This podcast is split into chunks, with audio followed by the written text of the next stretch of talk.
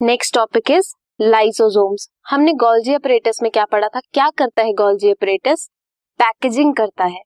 उस पैकेजिंग में क्या बनता है? मेम्ब्रेन बाउंड वेसिकुलर स्ट्रक्चर्स बनते हैं। ये जो वेसिकुलर स्ट्रक्चर्स होते हैं, इनमें से एक है लाइसोसोम्स अब जो लाइजोजोम है, उसमें क्या होते हैं? कुछ एंजाइम्स होते हैं। हाइड्रोलिटिक एंजाइम्स होते हैं हाइड्रोलेजेस होते हैं, जो हैं लाइपेजेस जो लिपिड्स पे एक्ट करते हैं प्रोटीजेस प्रोटीन पे एक्ट करते हैं एंड कार्बोहाइड्रेट जो कार्बोहाइड्रेट पे एक्ट करते हैं। बेसिकली ये डिग्रेडेशन करते हैं। ऑप्टिमली एक्टिव होते हैं एट एसिडिक पीएच लाइसोसोम में एसिडिक पीएच होता है इन सब एंजाइम्स के होने के बाद।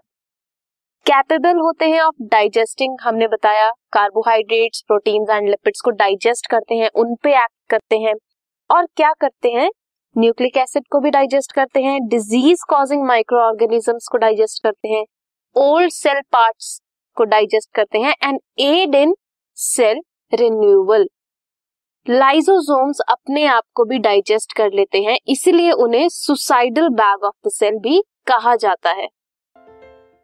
This podcast is brought you by Hubhopper शिक्षा अभियान अगर आपको ये पॉडकास्ट पसंद आया तो प्लीज़ लाइक शेयर और सब्सक्राइब करें और वीडियो क्लासेस के लिए शिक्षा अभियान के यूट्यूब चैनल पर जाएँ।